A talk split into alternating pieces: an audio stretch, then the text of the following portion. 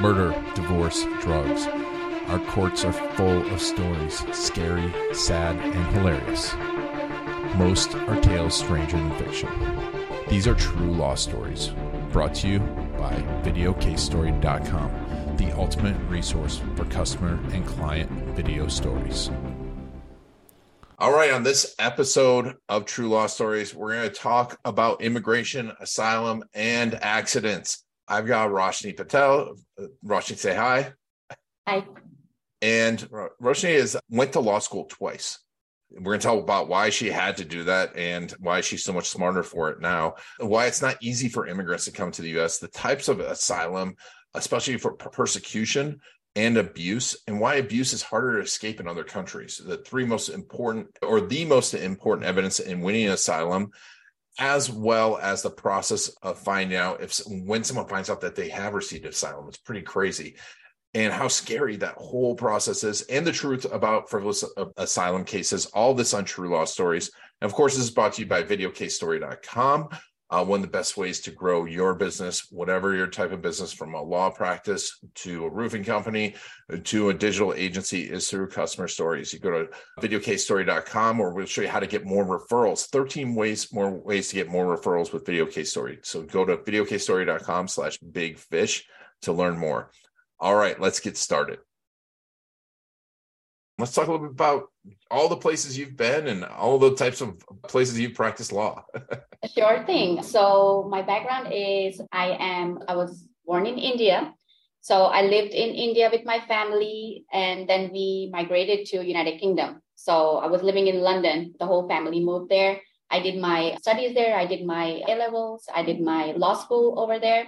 And the family background is that everybody in my family is a lawyer. So my dad was a lawyer, my brother's a lawyer, and then I turned out to be a lawyer. I wanted to be a dentist, but then again, so it's a family route. I, I took the family route. I was then working at a couple of central London downtown offices. I wanted to get that experience. Um, they used to do a lot of real estate, family law, so all different types of law. So I got the gist of how every single law works. But ultimately, I joined my dad's law firm. So it became a family business. I used to practice immigration, personal injury, and a little bit of family law at the law firm. Then life happened, marriage happened, and I then moved to United States. So I got married and then I had to move to United States and in Florida.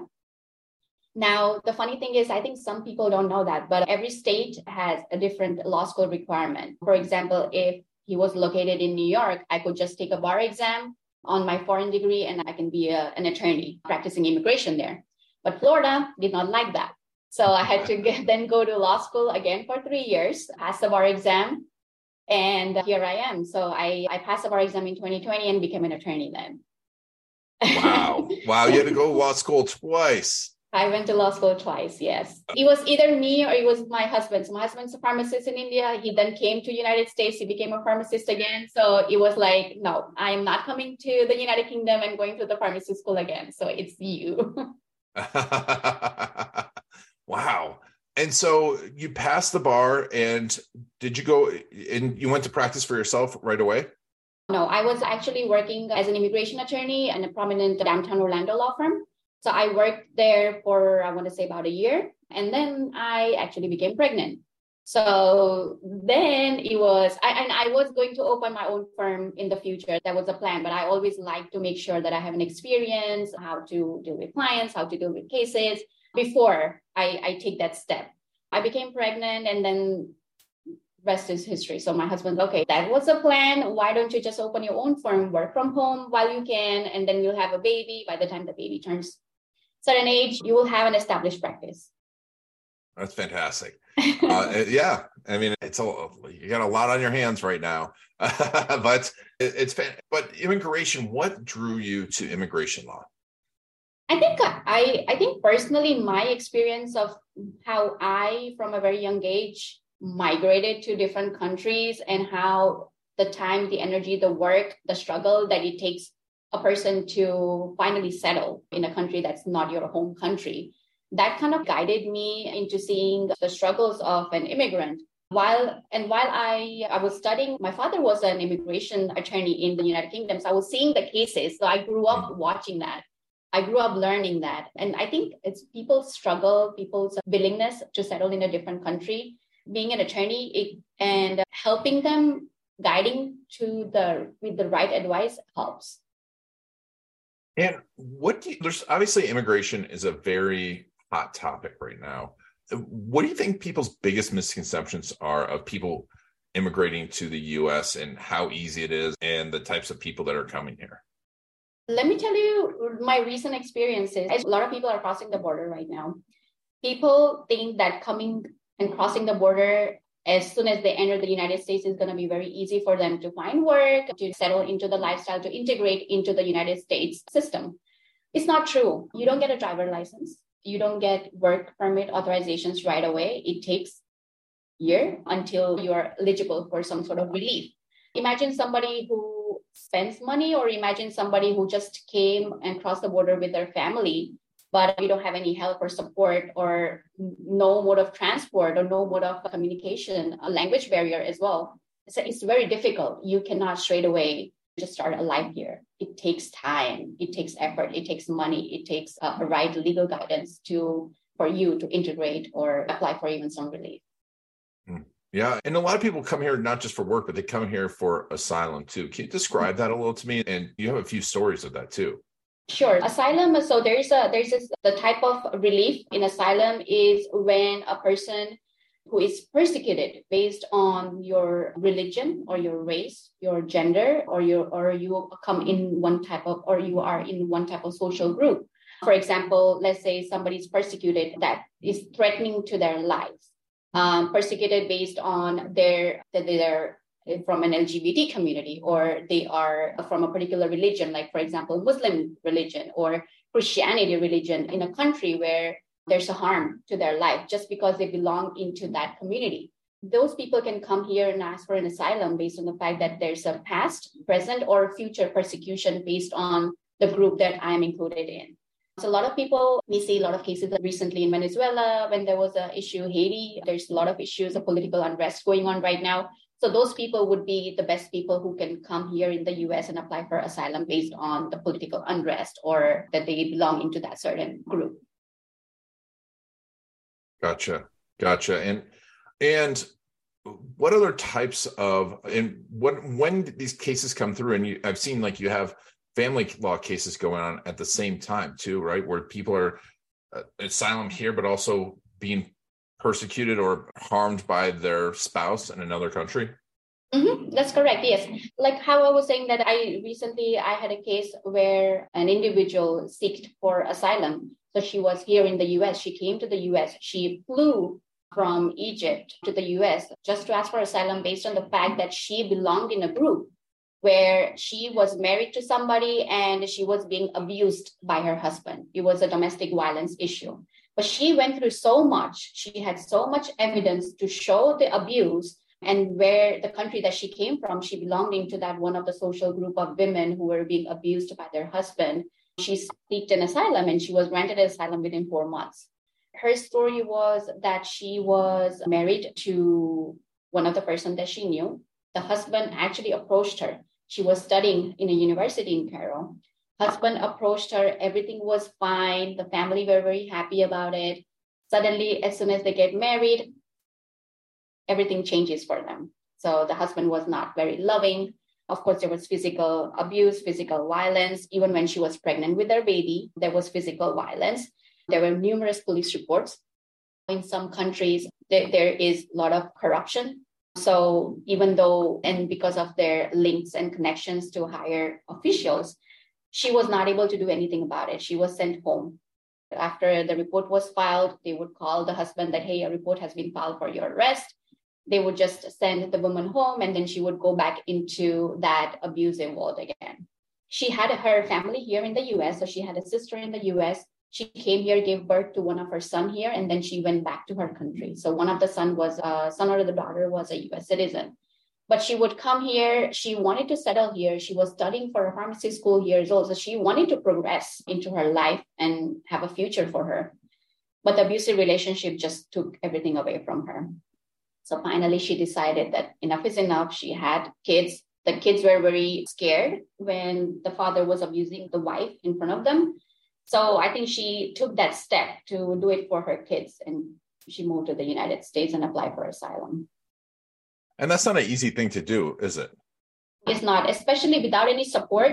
I think being a woman, I do understand that how hard it is to break out of that relationship that you saw everything, you felt that the person was your own, and you having a having babies and kids with them. Like something will change, something will change, but it never does. And finally, I think it's still in this world, in this century, being a single mother is still very difficult in certain countries. And none of the, and they don't take that step to break out of that. It's still being seen as a taboo. Yeah. Oh, leaving all your family, all that's got to be difficult and everything you've known, and also speaking another language. And, and so when you first heard about this case and you were taking it on, what were your immediate thoughts? My immediate thoughts were why did you take this long?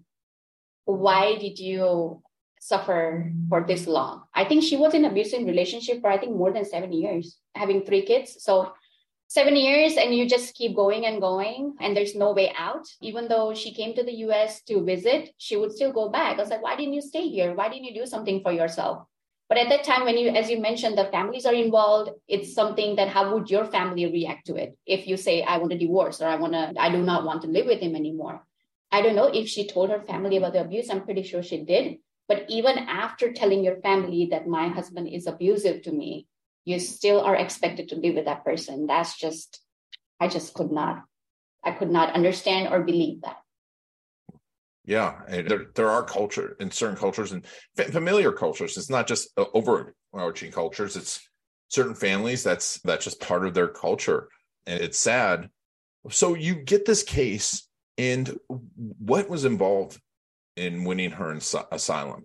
When when you file an asylum, I think the main and the most important evidence piece of evidence is a personal statement. So the personal statement is about what happened to you why are you applying for asylum? Why do you think there's a threat to your life? You have to explain from the beginning till the end as to what led you to come to the United States and ask for an asylum. So the story has to be not the story, but the, what happened to her has to be credible. And when you submit that personal statement, for example, if you said that he abused me on so date and I went ahead and filed a police report, if you say that, then you have to make sure that you supplement the police report with the petition because it's just saying something and showing something is completely different. Mm-hmm. We then supplemented a lot of evidence to what her personal statement said, and she had that evidence, which is good. Sometimes people just flee their country without any documents, and that's the cases that I'm most worried about. Worried about because I know how genuine that case is, but you don't have anything to show or prove that the abuse or the persecution did happen. And I also believe that one of the main thing that led to her approval was her credibility as a witness, as a victim. But she was called for an interview. Usually, what happens in asylum cases is they go on forever and ever. It's, it can take up to 10 years or five years or 16 years. Some cases have been pending for even longer than that. But her case, when we filed her case, she was called for an interview in Miami within four months, which is very fast and quick. We did not expect that. Um, so she went to the interview, and the officer asked her all the questions based on what was on her personal statement and what was in her asylum petition. And uh, she also took her son, who actually witnessed the abuse and who was very scared of the husband, along with her. Usually, they don't ask, officers don't ask questions to minors, but they did ask a couple of questions to her son as well. So I think when she presented, I did not attend the interview with her, but when you when the client goes in, when the applicant goes in and presents themselves and how and the officer sees how genuine they are based on their credibility, I think that worked for. Wow. The officer could have seen how genuine and how scared, even the son, how scared he is. And were there any hiccups or was she granted asylum pretty quickly? No, so she so her decision was pending. So the officer said that you have to come back on the date to the office to get a copy of the decision. Usually, what happens is sometimes they would they would deny it uh, right on the spot, or they would tell them to come back on this date, or they would say that we will make a decision and mail it out to you but she was told to go back for the decision. But some clients or some applicants are so scared to go back. They're like, oh, are they going to detain me? Are they going to deport me on that day? What should I do? Shall I go? Should I not go? We should always go. There's always a relief available. They would not, nobody will just deport you and put you on a plane right there and then. And so, did you go back with her? Tell me about that. No, I did not go back with her. She did not. She did not take an attorney to the interview, but I got a call from her. She was very happy. She also called my paralegal. Like, hey, and she was Arabic speaking, and I have a paralegal who speaks Arabic. So she called my paralegal and she was very happy, tears, and she was like, Oh, I'm so happy. Thank you so much. But she called us to let us know. And before her interview, I always prep my clients. I always tell them what to expect at the interview. So we went through the process of interview, the type of questions they might ask you. And I think that helped her a lot. And she was like, they asked exactly the similar questions. And it was very easy for her because she was already prepped for it, what to expect. And when tell me about her reaction when she found out she had a, she had been granted asylum. She was very happy. She was very happy. I think from what I heard and from what I sensed, she was very relieved that she can now start a new life in a country without any hiccups, without struggling, without asking for anybody's help, because she could now technically work or get a green card or care for her kids, send them to school without having somebody else's support. I think that was her main priority because I could see that she was a very independent woman. She was very educated. She was a pharmacist. So she was very educated. And I know, excuse me, I know how difficult it is to ask for somebody's help when you have been independent all your life. And when, so she, this happened, how long ago did this happen? Sorry. How long ago was she granted asylum? So she they so she gets granted asylum. It's indefinite, but then you can ask for a green card a year later. Gotcha. So after a year now, I think it would be this year that she would be now applying for her green card after the one year of the asylum grant. And when someone's granted asylum, obviously you've worked with a lot of these clients.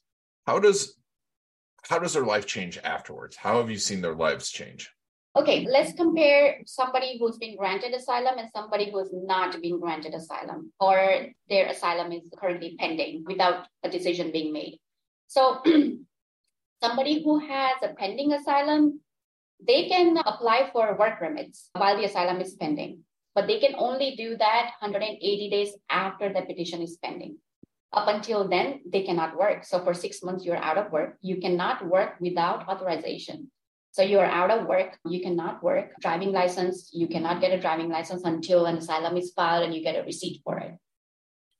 But with somebody who's being granted asylum, they get a good social security number, they can get driver license, they can work without any restrictions, they can apply for green card straight away after one year. Somebody who's not being granted asylum, they are in a limbo because they don't know when their petition is going to be heard or when a decision will be made. So they just keep renewing their employment authorizations every now and then.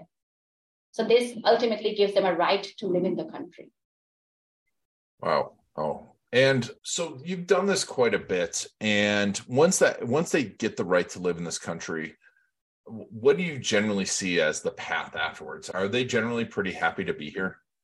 They're very happy to be here. They're remember the reason why they filed asylum is because they're scared that somebody was going to kill them or they saw the end of it. But now you are living in a country where you are not scared of that person harming you, or you're not scared that persecution will happen. But on top, you are getting an opportunity to do something for yourself without any restrictions. I think their main concern is for some people is, oh, I if you don't give me a right or a green card or US citizenship, it's okay. But I just don't want to go back to my country because I will not be it I will not be able to live or I would not survive there for everybody who like files for an asylum, I think their main concern is genuine threat. Yeah, and it is. And I feel like people are worried that people come here and take advantage of the system, but these people really have no sense of that anything's owed to them. And I, I feel like they work harder when the, the, these they're not here to take advantage. I do not, okay, I do not think there is a way to take advantage of this system. Because let's say there are there there is a term in immigration that we call is called frivolous asylum cases that people just come here because they're they don't have any other benefit or they don't consider or they don't they don't count under any other relief. So they just file asylum because asylum is the easiest to file and asylum is going to get them work permit. But you have to remember that you will not get the advantage because your claim is frivolous any judge or any officer immigration officer immigration judge will find out because they've been doing this for years and years that you have a fake asylum case. So eventually, after one one year or one month or ten years or ten months, you will know that all your relief or your asylum is denied, and after that, you do not have any relief. So you will just be living here. Now imagine if you do not have an asylum case, that means that you cannot renew your employment authorization card. So no EADs, driving licenses. Now, as we're changing the driving license, how it should be, so you cannot fly fly on the plane, or you have to have uh, the real ID driver's license. So let's say everything is everything, all your petitions and the immigration judge and the BIA appeal, everything is done, then you are in the limbo where you cannot apply for anything like no work permit or no driving license. That means that your advantage that you are trying to take has ended. So I do not think that you can take advantage of your system. Yes, they can misuse the system for a few years or a few months, but that's about it really. But there are real asylum cases where people are in real need of that benefit. Yes, yeah, definitely. But like that story you just told us. And then people also you, tell us a little bit more about the other types of cases that you handle in immigration because there's a lot of different types of immigration cases, mm-hmm. aren't there? I, I practice mostly my I want to say about um, eighty percent practice is immigration and twenty is around personal injury. In immigration, I handle family-based petitions, which means that a hus- husband or like a spouse can apply for their spouses who are out of the country or uh, in, inside the country. That's marriage-based petitions, family-based petitions. A father, a parent can file for the father. A parent can file for the child, or the child is filing for their parents. I do investor visas. So I do intra-company transfer visas. I do H-1B visas, the work permit visas. I do H-1B registrations. I do asylum cases, of course, humanitarian paroles. So all sorts of, oh, citizenship, naturalization. How do I forget that? So I do help people become US citizens too. So all sorts of different type of cases in immigration. And you do personal injury as well, car accidents. That's tell me a little bit about that. Yes, I do personal injury, car accidents mainly, and then property damage. I help my clients if there's any property damage. I help them with that as well. Slip and fall, malpractice, that sort of cases. But I usually mostly get car accidents. Yes, well, we're all driving a lot. Florida drivers aren't the best. Oh yeah, oh, yeah. I can um, agree to that.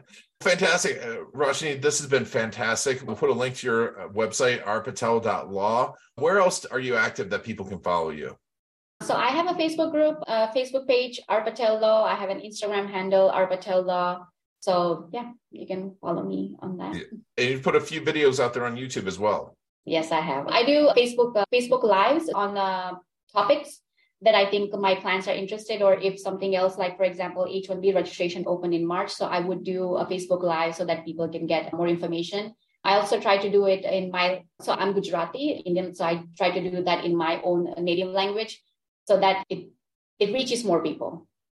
Yes, that's fantastic. That is a great resource. We'll put a link to all these resources in the show notes. Roshni, thank you so much for being on True Law Stories. Of course, thank you. It was my pleasure. And thank you all for taking Roshni on our on your journey. This has been Hein Garlick and True Law Stories. True Law Stories has been brought to you by VideoCaseStory.com. Testimonials stink. No one wants to watch a testimonial or read a case study. You need video case stories for your business. Go to videocasestory.com to learn more.